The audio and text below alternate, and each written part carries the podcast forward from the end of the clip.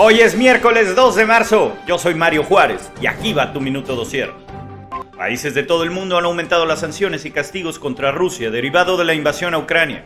Canadá, Estados Unidos, Reino Unido y los 27 países de la Unión Europea han cerrado el espacio aéreo a vuelos rusos, además de sanciones a políticos y empresarios.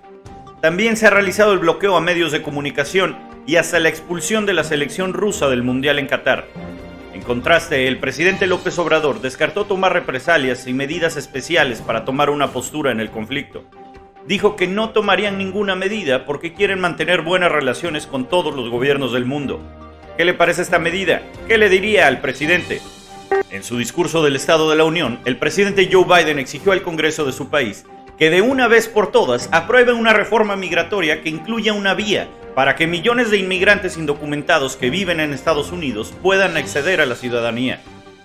La Secretaría de Educación Pública decidió eliminar el programa de escuelas de tiempo completo.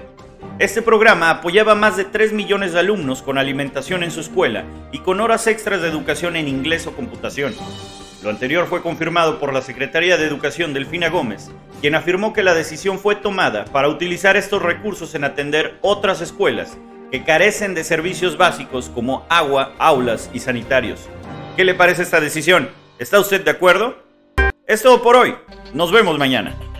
Escucha Minuto Dosier por Spotify y nuestro canal de YouTube. Síguenos en Instagram y TikTok como Dosier México.